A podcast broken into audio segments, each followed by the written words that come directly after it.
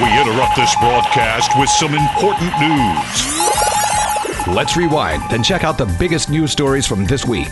It's time, it's time for Taiwan This Week. Good evening and welcome to this week's edition of Taiwan This Week. And I'm joined today by Southern Taiwan correspondent Michael Smith in Kaohsiung Hey, thanks for having me. and regular commentator Ross Feingold, who's in Taichung at the moment. Good evening.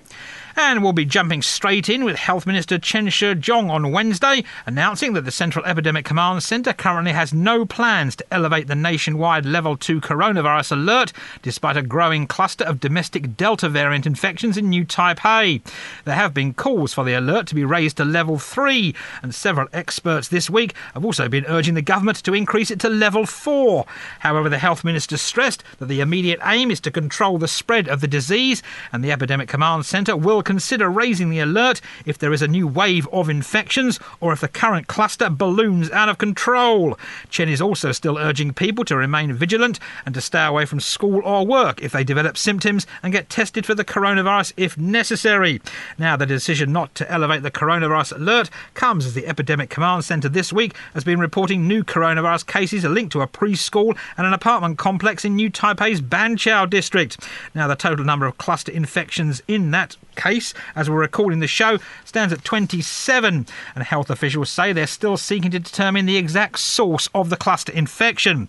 However, genome sequencing results in 10 of the 27 cases to date in the cluster shows well, they've basically been infected with the Delta variant of the coronavirus. And the health minister has said that patients are either symptomatic or have only mild symptoms, and none have so far needed to be treated at hospital intensive care units. Needless to say, parents in both New Taipei and neighbouring Taipei have been erring on the side of caution. And schools in the two cities are seeing a sharp increase in the number of students taking epidemic prevention leave amid concern about the cluster infections. Now, according to the New Taipei Education Bureau, around 4,399 students from elementary to high school level took disease prevention leave on Thursday of this week there, and that was roughly double the number who skipped class on Wednesday. And officials in New Taipei said that figure is just over 1% of the total number of students in the city, while education authorities in Taipei say some 3,252 students opted to take epidemic prevention leave on Thursday, which also represents some 1% of the total number of students from elementary to high school level there. So, Ross, concern, quite rightly so, about the Delta variant. We've yet to know how it actually started and, well, basically how it all began. But of course, it's it start, it's gone to schools. Because started in a preschool, it's now gone to several elementary schools and an apartment block in Banqiao district. Well, you got to give the authorities credit for the ability to compile data. You were able to give us the the, data, uh, the number of students taking uh, uh, leave from class or skipping class, as you called it, uh, w- within the past few days. They're able to produce this data, so that, that very quickly gives us uh, somewhat of a snapshot uh, of the concerns of, of parents. And you were able to give us uh, the data on, on uh, you know, the, the cluster and, and uh, the genomic testing. Uh, so the authorities, they're on top of it. Uh, they, they, they seem to know what's going on, uh, and they also seem, in their judgment, uh, to have determined that it's not necessary to elevate to back to a, a national level three like it was a couple of months ago, uh, or let alone a level four, as some experts uh, ha- have recommended. I, I think it's uh, the right decision to keep it at level two. Look, uh, the concerns about Delta two are, are leg- uh, the Delta uh, are legitimate, but but on the other hand, the, the number of cases are we have to really not overreact and say that the number of cases are are, are still relatively small, and and uh, I think at least at this point the authorities are taking a a balanced approach and the right approach. And of course, Michael, you have children of school age. Yeah, um, down here in the south, uh, at least in Kaohsiung, we we aren't seeing uh, the same sort of you know man on the street comments that uh, you're getting from people in Banqiao. I was watching the news earlier, and there were uh, parents you know saying that they would like to see Banqiao or New Taipei or Taipei locked down, and you know it's it's easy to understand as Ross noted their concerns. It's uh, you know if you're in that area, we're not uh, feeling that same level of fear. Uh, we haven't really heard many in the south uh, hoping for a, a return to, to level three. The mayor on Tuesday did uh, set out some very clear guidelines for uh, the upcoming Moon Festival uh, barbecuing season, as it's come to be. Um, and hopefully people will uh, follow those. Uh, pretty much, basically, you're just going to have to give up uh, your your traditional, you know, Moon Festival barbecue and, and sacrifice. But even more importantly than not having Kaoro is uh, we're really hoping that people just decide not to do the travel between Taipei and Kaohsiung or other places for this holiday festival. If you know, it, it's it's hard to, to not see your family, but it's also worse to to take what could be, as Ross said, a, a seemingly con, contained Delta uh, cluster here and and have it spread. So there's that. There's also um, a lot of conversation related to the origins of these uh, clusters. So we had the one with the the pilots, right, uh, with the EVA pilots. Uh, uh, one pilot in particular was uh, fired and fined. But there have been calls for criminal penalties for people in this sort of situation. It seems that the cluster related to him uh, is is possibly even not not a cluster. Like there may not be uh, much at all. In fact, we might got, might have gotten lucky. The second uh, one is, is they're right now they're talking about it being from uh, possibly from uh, some people who came in from Egypt, but those people followed all the quarantine rules, and there's no there's no anger directed at them. But with people such as the pilot who deliberately disregard rules that they they know is very clear, like why are they only being fired and fined? This is uh, I don't know I don't I'm not a lawyer, but attempted negligent homicide or something you could you could argue. So uh, there's that, and then finally um, Pingdong far south of Taiwan, they are sending, uh, they actually have sent a representative down to the Asia Pacific City Summit, which is going on in Brisbane right now, to discuss how they tackled the uh, Delta variant back in uh, late July. So uh, that's uh, one little success story from southern Taiwan. However, you certainly can't extrapolate uh, southern Taiwan's uh, story to uh, a major metropolitan area like Banqiao. And of course, Ross, you are a lawyer, so stiffer penalties for people that basically deliberately, knowingly violate their quarantine regulations. Well, Michael just said uh, barbecue and sacrifice. I wasn't sure if he was what kind of sacrifice he was referring to. Like we should sacrifice the people who uh, violate the quarantine rules, or he No. meant it's a great it's a great sacrifice not to have a barbecue. Uh, there there was a, a quote from the mayor of uh, Tainan saying like, "Oh, if you have to barbecue, like do it in your doorway. Don't do it outside." I guess he, he thought that would avoid uh, people passing by on on the street. Uh, but uh, you know, there, there are penalties that need to be enforced, but uh, I, I don't see the criminal justice system uh, being being used as a way to impose. Uh, you know, uh, new novel interpretations of attempted murder uh, legislation or, or the parts of the criminal code. Again, the, you know, the fines for for violating um, you know the epidemic laws are are, are in place. Uh, again, I, I think uh, these things are generally enforced. We should be fair to the authorities on this issue. I mean, they do generally catch people who have been violating the quarantine rules. That's because of the systems that have been well developed and have been utilized now for you know 18 months uh, or, or a little bit longer. And uh, you know whether it's the police knocking on the door, the local Lijang who knows that somebody in, in, in their neighborhood uh, returned from overseas was quarantined, or now with the hotels, uh, mandatory quarantine hotels. I I think the system generally works, and that's why we, we do hear about in the news the the, the few cases where, where people do violate the rules. What about civil suits against people that violate the rules? I mean, if, if a family member of yours was infected by the coronavirus by someone who knowingly violated the rules, could there be a mandate for this person to sue the other person? It, it, it's an interesting suggestion, but as soon as you asked that, you know, I think you as a lawyer, I was thinking about what the defenses would be. Uh, there'd probably be a number of potential ones. Like, you know, you'd basically start off by blaming everyone else. You know, well, I got tested. It's not my fault. I didn't know. You know, uh, I had a negative test. Uh, so uh, I, I think that one would be pretty tough to, to win as well in Taiwan. And of course, Michael, there was the case in Kaohsiung where the nurse tried to sue the man that infected her. Right, and uh, the the city government was um, going to let that uh, go through apparently until the man died, and uh, so the case was vacated. So yeah, we haven't uh, actually tested the idea of uh, of a lawsuit yet that I'm aware of. And in related news, the results of a survey released this week by the National Suicide Prevention Centre and the Taiwanese Society of Suicidology show that nearly half of the respondents to that survey reported experiencing stress due to the coronavirus pandemic. Now, the survey apparently asked 2,219 respondents aged 15 and over what the pandemic has affected them emotionally, and the results found that 45.4% of them said that they have felt stress over the past month. Now, a total of 30.8% of respondents said they were under financial pressure due to the coronavirus outbreak, while 29.8% of respondents said they feel stress in daily life as a result of the pandemic. So, Ross, have you been feeling stress and emotionally sort of unstable? Uh, well, emotionally unstable. I mean, the greatest source of that is is coming on your show, Gavin. You know, the stress that that it causes me to talk about these issues.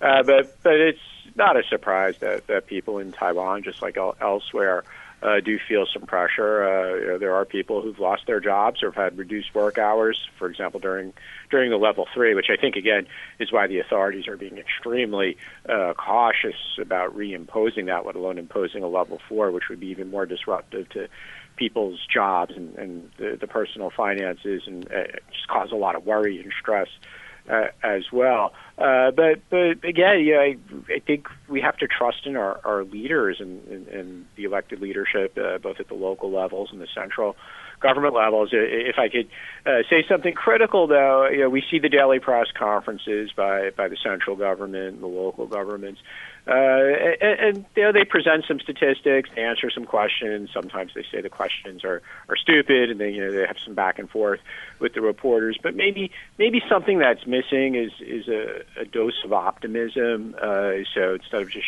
dryly presenting the statistics or, or uh, telling us uh, how many uh, vaccine donations came in today from some countries in Central or Eastern Europe, uh, maybe they should give us some optimism as well and, and explain uh, the issues in a more positive way. I, uh, I I really like what Ross said just there, and uh, not only that. Um, uh, the, the, as he noted, the stress really is real. There are people who, like, for almost four months, have seen their their salaries reduced from almost to, to some people to zero. It's it's really quite bad.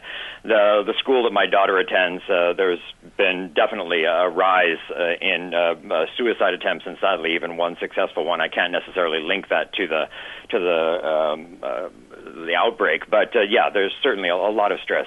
And I wish that when the mayor or the authorities came on, not only maybe some good news, but also a bit more of a sympathetic tone. I know it's not going to change anything, but if they were able to say more than just, you know, daja jayo, but be able to say things like, now we know that people in the industry, of the restaurant industry or the bushiban industry are really hurting right now, and just lay these things out more in a, um, a sympathetic, human kind of way, I think it would help more than just, you know, uh, slogans of Taiwan pull together and let's let's all get through this because um, just hearing from a leader that they, they recognize the position that you're in and how difficult things are is, is going to be helpful in some way.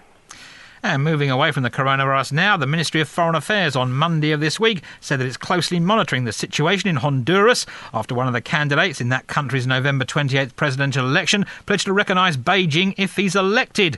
Now, according to ministry spokeswoman Joanne Ou, oh, Taiwan's embassy in Honduras is seeking to step up interactions and communications with people from all political sides there in an attempt to preempt any possible severance of diplomatic relations. Ou went on to say that Beijing will do everything possible to poach diplomatic partners partners from Taiwan, but she went on to say its promises to win them over are often colossal but empty. Now, the statements come after presidential candidate Xiomara Castro of the opposition Liberty and Refoundation Party vowed to open diplomatic relations with China if he's elected. Now, also this week, DPP lawmakers Chow Jue and Xu Zhejie called on the Ministry of Foreign Affairs to establish a task force to review standardising the names of Taiwan's overseas representative offices. Now, according to the lawmakers, the government should be seeking to use the title Taiwan for all of the offices overseas. And speaking to reporters, Cho said that the office's use of the title Taipei fails to stress the island's status as independent and sovereign country and its wishes for increased international recognition. Cho also said that there's currently wide international support for Taiwan, and the Foreign Ministry should seek to monopolise on that to promote the name change at all of the representative offices. And the lawmaker went on to say that changing the titles of the Taiwan offices in the US and Japan should be given priority. Now, the Foreign Ministry, of course, heard that, and it said while it acknowledges the efforts of the DPP lawmakers to rename the offices, it also pointed out that, well, renaming Taiwan's representative offices overseas can only be done with the host country's approval. So, Michael, I mean, Honduras possibly could switch to Beijing? Right. So, uh, at least from my uh, reporting area down here in southern Taiwan, the only direct uh, issue that that might uh, affect would be the number of uh, students that attend uh, Sun Yat-sen University from Honduras, which is not a very large amount in, in, in the first place. Um, we we know that the KMT will lo- use this if it does happen as a line of attack against the DPP and the Tsai, Tsai administration, but it does seem to be losing much of its power. The idea of uh, people switching to China. Uh, there's been what uh, uh seven since 2016 that have moved over, leaving us with 15 currently. Um, and it appears that it's, it's quite uh, clear we, we've got to get used to the idea that any country that's sticking with Taiwan is doing so for reasons other than uh, just loyalty to Taiwan. They have their own national interests, uh, for the most part, in in, in mind. And uh, trade offices that we have, uh, no matter how they're named, are probably reasonably effective, and they're definitely cheaper than embassies. So, of the 15 allies that we have, uh, Honduras is what 9.5 million people. That's well, quite a bit bigger than some of the other ones. Uh, Palau, you've got only 18,000 people there. Eswatini, 1.1 million. So, um, in general, I don't think there's a lot of uh, worry on the street about whether or not uh, Honduras switches over. And finally, on the issue itself, Reuters was reporting that the main reason for this uh, possible switch is because of a vaccine issue, and uh, Honduras uh, hoping to get vaccines from China. The diplomat just came out with a, a very clear report that uh, shows that all those seven who switched since 2016 have not fared any better um, in the vaccine race than uh, Taiwan's allies have. Taiwan's allies have gotten uh, donations from India, from various other places, and uh, China has not sold the ones who switched any significant numbers. So the argument that Taiwan's making that switching over to China is possibly uh, mainly false promises does have some statistical backing, at least from, from what I can see. Well, the other side of that is uh, you know, what, what uh, the, the president of Kiribati said in 2019 when they de-recognized uh, Taiwan at the same time uh, Solomon Islands, which was basically something along the lines of, uh, well, we've had diplomatic relations and received Taiwan's aid for a number of years, but you know, our, our own domestic situation, whether economically or otherwise, uh, hasn't really improved either. So we'll take our chances with with China. So uh, it's inevitable some more countries are going to switch. Probably the, the only reason why hasn't occurred in the last couple of years, there hasn't been one in, in the last couple of years, uh, is the pandemic because you know China wants the big the big media event where the foreign minister or the prime minister or president of the country that makes the switch comes to Beijing and, and shakes hands with China's leaders and signs signs a communique saying that there's only one China and Taiwan is a part of it. Uh, but this is inevitable, whether it's Honduras, Nicaragua, uh, or some of the other countries that are often named as, as the next candidate. Uh, uh, the you know life will go on here. Uh, the the most important relationships are still with the United States, Japan, uh, Australia, Canada, a few countries in Western Europe. Uh, it, it's not with Honduras or Nicaragua. Uh, Guatemala or the other few, few remaining countries. So uh, we just have to deal with, with the realities. And what about the DPP lawmakers calling for the office name changes? That, that sounds like a disaster waiting to happen if they actually push through with it uh, as the Ministry of Foreign Affairs said, it's it's, it's up to the, the host countries. In a way, this is a bit similar to what we were talking about with messaging uh, from government officials about uh, the pandemic. Uh, maybe it would be good if the Ministry of Foreign Affairs, instead of just saying that it's up to the host countries, they would say we don't support this. It's a waste of time because we know a lot of the countries are, are just not going to agree to this. Uh, certainly, the United States would be very sympathetic uh, had the Trump administration won a second term. It's it's possible uh, they would have looked at this. Uh, the Biden administration is probably less likely to do so. And then, you know, as you go down the list from there, whether it's Japan or uh, countries in Western Europe, uh, the, the likelihood of additional countries doing this is is is minimal. And then uh, here in, in East Asia, countries in Southeast Asia, uh, absolutely no chance. And moving to domestic news rather than international news, Hsinchu County Magistrate Yang Wen-ke this week told reporters as he invited Hsinchu City Mayor Lin Chih-chien and lawmakers from both the county and the city to talk about merging their constituencies to create a greater Hsinchu special municipality. Yang is arguing that the two areas contribute some 200 billion NT per year combined in tax revenue to the central government, but get very little out of that total amount back in funding. And Yang says the creation of what will be Taiwan's seventh special municipality municipality will increase the funding and improve the quality of life for all of the city and county residents. The Cabinet, though, this week said it has no opinion about such a merger. About if such a merger were to take place, of course, it would require passage of a long stalled administrative zoning bill, which was submitted to the legislature by the Cabinet in 2018. Now, figures show that Hsinchu City has a population of 452,781, while Hsinchu County's population stands at around 573,858. Now, KMT lawmaker Lin Wei-chou appears to have got somewhat overenthused by Yang's proposal, and he's now suggesting that Miaoli County be included in the Greater Hsinchu Special Municipality, which he said would boost the combined area's population to 1.5 million. Now, currently, populations need to be greater than 1.25 million to actually form a special municipality, hence the need for lawmakers to first pass the long stalled administrative zoning bill. So, of course, Michael, you're in a city which was a county and a city before, but is now a special municipality. I mean, do you see the Hsinchu one going ahead, or do you see some problems possibly in the future there? Um, my my personal opinion would be that it's probably a good idea at some point. Um, even with the Miaoli added to it, it could be uh, a viable idea. Uh, the idea of consolidating things does definitely save money, and uh, like Pingdong uh, just the other day reduced the number of villages or li uh, in their uh, city from 79 down to something in the 50s, and that's going to save them 20 million NT per year. Um, but there are some things that we can learn from the Kaohsiung experience, and one of those things would be to possibly be a bit more flexible with borders. So when Kaohsiung County and Kaohsiung City merged, that included the very rural districts of uh, Maolin and Namasia and uh, Taoyuan and places like this that are very far up in the mountains, a good thousand plus meters above sea level, and have a very different way of life than uh, things that are closer to Kaohsiung uh, City proper.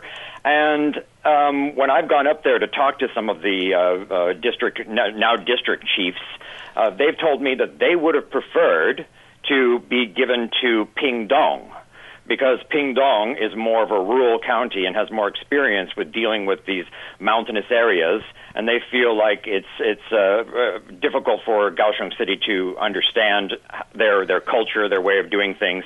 However, Pingdong County doesn't have any money.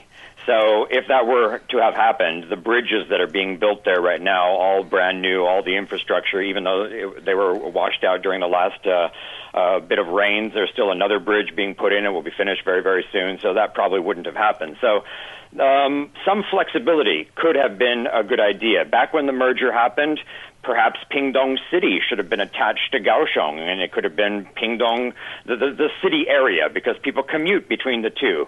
But it was very rigid. It was just the borders that we have right now, and then the borders that they have right now combined. But had they been redrawn with perhaps more of a, a thought of exactly who's living here and how they would benefit, that that that, that might have been helpful. So that could be something that uh, Hsinchu uh, could consider. So, Ross, a merger between Hsinchu County, Hsinchu City, and possibly Miaoli. Well, first, I just have to say how much I love Michael's exclave concept. It sounds so European because there's there's a few places in Europe where where a, a village or a town is on the wrong side of a border that actually belong to a different country, even though they're surrounded by the territory of of, of the neighboring country. Uh, so I think that's that's a pretty interesting idea for Taiwan. Unfortunately, uh, probably unlikely to ever uh, be implemented. Uh, look, uh, we have to be frank about a few things. The reason why uh, politicians are talking about this now is because we're getting close to the local elections uh, in November 2022. So it's it, it's just great to say uh, uh, if you elect us, we'll do this. It doesn't mean they're actually going to do it, but it, it's a way to say that the other people uh, running for the other side they don't care about you because they they don't have a great idea like we have for a merger uh, and to deliver you more benefits, more you know more return on your tax dollars, you know, given the, the data points that you cited earlier, Gavin. Uh, so part of this is just simply about electoral politics. I, I could deliver you something better, so vote for me. Uh, the other frank thing to to mention is this will happen if one person says she supports it, and that's President Tsai. And if President Tsai uh, thinks this is a good idea, whether politically or, or actually for the people who live in these jurisdictions, then she should just c- come out and say so. And you know what will happen if she says so? The central government will move whatever it needs to do, uh, and the legislature will move whatever it needs to do, including the legislation that, that was mentioned earlier, uh, and it will become reality. But if President Tsai doesn't support this, uh, then uh, we're just wasting our time talking about it. Yeah, a quick comment on what Ross is saying about the, the politicians. That is uh, immediately what was fired back by uh, the opposition. That uh, the the mayor is simply hoping that he would get a, a, another term, or perhaps run for the greater uh, Hsinchu uh, uh, position. And it, it is a, a, something that that's worth uh, thinking about because uh, when they merged in Kaohsiung, for example, the mayor was able to uh, take a, another term. So that meant we had 12 years of uh, leadership under Chen Ju, and not that uh, it was a, a, bad thing necessarily, but it did get a little long in the tooth towards the end there, and uh, she was recalled, uh, she called up to Taipei to, to do something else, and a deputy mayor, and uh, it, it for many people it it, the lame duckness of the, the, those last couple of years was a, just a bit too long, so it is worth thinking about. And we have to take a short break now, but we'll return after these rather important commercials.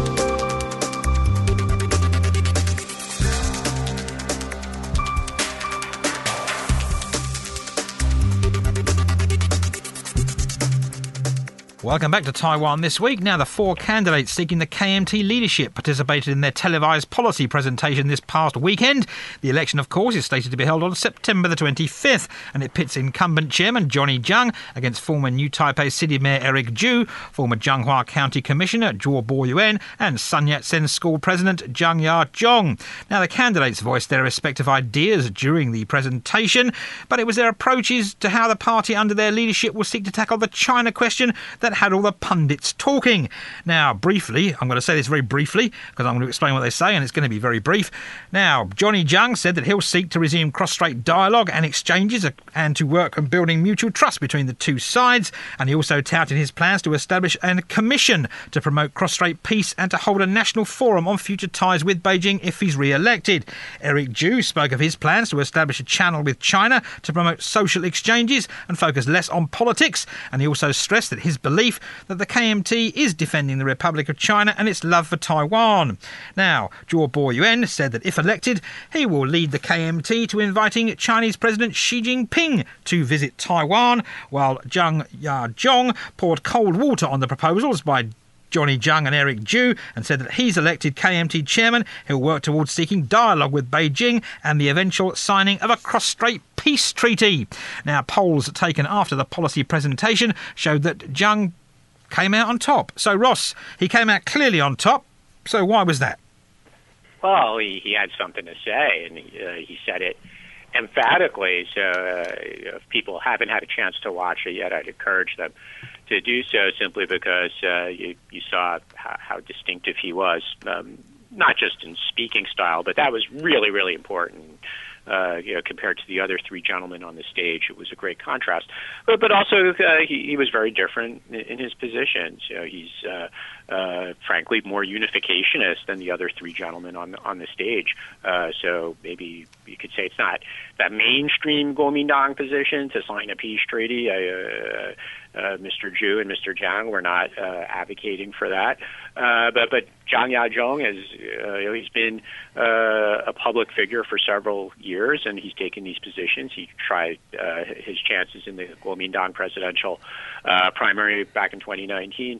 Uh, so his his positions are fairly clear. He doesn't try to hide them. Uh, you know, a lot of people in Taiwan in 2021 might not like those positions anymore, but at least he has a really clear position. It, it seemed like Mr. Zhang and Mr. Chu uh, were reiterating things that the, the Kuomintang has basically done in the recent past. Uh, when when Johnny Chiang took over as chairman uh, last March, uh, March of 2020, uh, he did have a commission to look into uh, not just internal operations at the Kuomintang, but perhaps most importantly, what their policies uh, towards China would be. And they basically concluded at, at the end of this exercise they were going to uh, adhere to uh, the 1992 consensus. So basically, there wasn't much of a policy change. Uh, so again, uh, um, Mr. Zhang just offered something. Zhang Yazhong offered something that was distinctive, and, and it was reflected in the online polling, although not scientific. Uh, but but he he didn't just have a lead; he had a commanding lead as far as you know support level or how he did versus the other candidates. So, Michael, I mean, ideas, but nothing ground shaking. Yeah, Ross nailed it. I mean, uh, the, tell us what you stand for. And as I've I've spoken to many many people in, in southern Taiwan who have told me very clearly that uh, if the KMT is pro unification, then say it. Um, it's a perfectly valid political position you you are welcome to be pro unification and make your case for it, make the argument for it. Or if you want a peace treaty, make the argument for it. Even if the 1992 consensus doesn't appear to be a consensus currently in Taiwan, so if that's going to be your shtick, then then sell it honestly. You know, tell the people, sure, maybe this is a made up idea, but it's a formula that's going to work and explain how you think that's going to be. Whether or not that's going to get you elected is a completely different uh, uh, question. Uh, we know that one China, two systems is a 90% hard no for Taiwanese people at this uh, point, uh, watching Hong Kong. And we also have evidence that uh, maybe you could call them Beijing friendly administrations, from the Ma administration to Han Kuo-yu down here in Kaohsiung, hasn't trickled down very far to, uh, to the local people. So I wouldn't want to be the KMT right now uh, with uh, in its electoral position. But yeah, um, tell us what you stand for and make a, a decent argument for it, and let's see what, what people think about it. Uh, the, the interesting thing here is uh, where do they go from here? Uh, someone, mm. Someone's going to win uh, the chairman election at the end of this month, and then they have to follow up on this aspect of what they discussed. Uh, assuming it's Mr. Chiang or Mr. Chu, as you know, most people think one of them is going to win. They still don't think Mr. Chiang is going to win, notwithstanding his, his better performance last weekend. They are going to have to put uh, this into words. So whether it's forming a commission or if Mr. Chu wins, uh, encouraging social interactions. Uh, and to go to Michael's point, are, are even what they are talking about saleable to the, the public or voters in Taiwan is also uh, a big question mark, right? So let's say Mr. Chu wins. Uh, is he really going to be advocating uh, for more uh, kind of people to people interaction across different sectors of society? For example, he's emphasized a lot uh, what he wants to do for younger people. Is he going to be saying younger people go visit China, uh, go, go on a delegation to China? Uh, so uh, once we move past the, the election, you know, how, how is the winner going to implement well, what he spoke about last week? And that's something we should be watching. And of course, now we have to look ahead to 2024. And Ross, quickly, if the KMT wins in 2024, do you see them inviting China's head of state to come to Taiwan? Well, they can invite whoever they want. You know, uh, we're, we're always hearing that so and so is being invited to Taiwan. They, they actually uh, usually don't really come here, uh, whether it's uh, the Pope or the President of the United States or uh, Xi Jinping or anyone else. Uh, but uh, uh, interesting that you mentioned that simply because whoever wins the Kuomintang chairman election has to get through the 2022 uh, local election first. And the usual pattern is if they don't do well, if the Kuomintang doesn't do well in the 2022 local election, then we would expect the chairman uh, to resign. Uh, so whoever wins this uh, election at the end of the month, if they don't do well, uh, they might only have the job for 13, 14 months. And the Transitional Justice Commission on Wednesday of this week announced the outline of its plan for the transformation of the National Chiang Kai shek Memorial Hall in Taipei. Acting Commission Chairwoman Yeh Hung-ling told reporters that the aim of the plan is to turn the site into a public park with reflections on Taiwan's authoritarian history and its main theme. The plan includes a proposal, though, to remove the bronze statue of Chiang Kai shek from the main building, which will then go under renovations. And Ye says the aim of those renovations is to eliminate authoritarian elements in the structure of the hall. Now, according to the Transformation Bill, all authoritarian symbols in the park will be removed, and the venue will be basically returned to the public so they can commemorate there. Now, a draft planning bill regarding the transformation will be formally drafted later this year, and a more detailed bill is expected to be announced in the first half of next year, with the Commission saying that it plans to gather views from the public. Needless to say, the plans have already been slammed by the KMT, with KMT Chairman Johnny Chiang comparing the Commission's decision to remove the statue of Chiang Kai shek to the Taliban. And Chiang this week said the DPP government is removing the statue solely for partisan reasons, and he went on to say they're no different from the Afghan Islamist religious, political, and military organisation because they tear down what they don't like. Needless to say, the DPP is dismissing Chiang's analogy. So, Michael, I mean, they've come up with a plan. This is not the first plan. They've been talking about this for a long time, and of course, the statue of Chiang was always going to be the rather controversial move there. Right. It certainly wasn't controversial uh, when it was removed uh, from the former Chiang Kai-shek Hall in Kaohsiung, which is now the Wenhua Zhongxin or Cultural Center. That uh, that was uh, not a problem with people down here. It's interesting how many authors and uh, commentators have noted that Taiwan moved from being an authoritarian state to being a democracy without having kind of what you might call like a moment of triumph for, you know, that Berlin Wall or a violent revolution or the toppling of the Saddam Hussein statue or whatever you want to, however you want to put it. It just sort of slowly evolved into this, and that leaves us in a sort of unique position when it comes to uh, things like this. So the building itself in Taipei is a is is a treasure. It's you know quite quite beautiful, and um, it uh, I, I certainly wouldn't support tearing down that that uh, edifice. But the statue itself in there um, does give the impression that this is a person who is to be revered, and uh, that's slowly, I believe, becoming not the default position by many, many people in Taiwan. So changing it into a museum, possibly, that discusses the life of Chiang Kai shek and the history of totalitarianism would be interesting. I heard uh, the DPP uh, say that they agreed with the KMT that uh, one idea could be to make it a an anti-communism park, uh, which would be a, a funny idea. And but uh, it it does seem that uh, the the mood of the people has shifted quite a bit since the last time that this was a major issue during the Chen Shui-bian administration, where you know the, he only got to change the the square without uh, a huge hoopla. So the winds are changing, I think.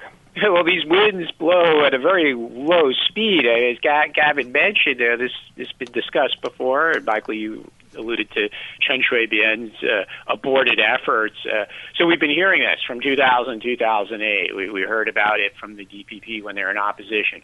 They've been in power since 2016. They're getting around to it now guess what? It is like the other issues we've been discussing. It's because the local election's upcoming, so you start citing this. And why? Well, because because a, a, descendant of, of Jiang might be running for mayor for the Kuomintang. So uh, it's a perfect timing. So yeah, I'm a bit cynical about why about the timing. They could have done this. Uh, let's say, uh, I don't know, the summer of 2016, right after uh, they took office. So I think using it for political purposes does make uh, people cynical, and it, it might be why they're, they, people aren't really emotional about this. Yeah, of course, there are people who detest uh, the Kuomintang uh, dictatorship and detest Chiang Kai-shek and and Jiang Jingguo. Uh, but but I, I think uh, you know, to go back to to the, the historical citations uh, Michael made, I, I, we just I don't see it. Right, I don't see people like saying like, "Give me the dynamite. I want to. I'll go down there and blow it up myself." Because uh, again, I think people see that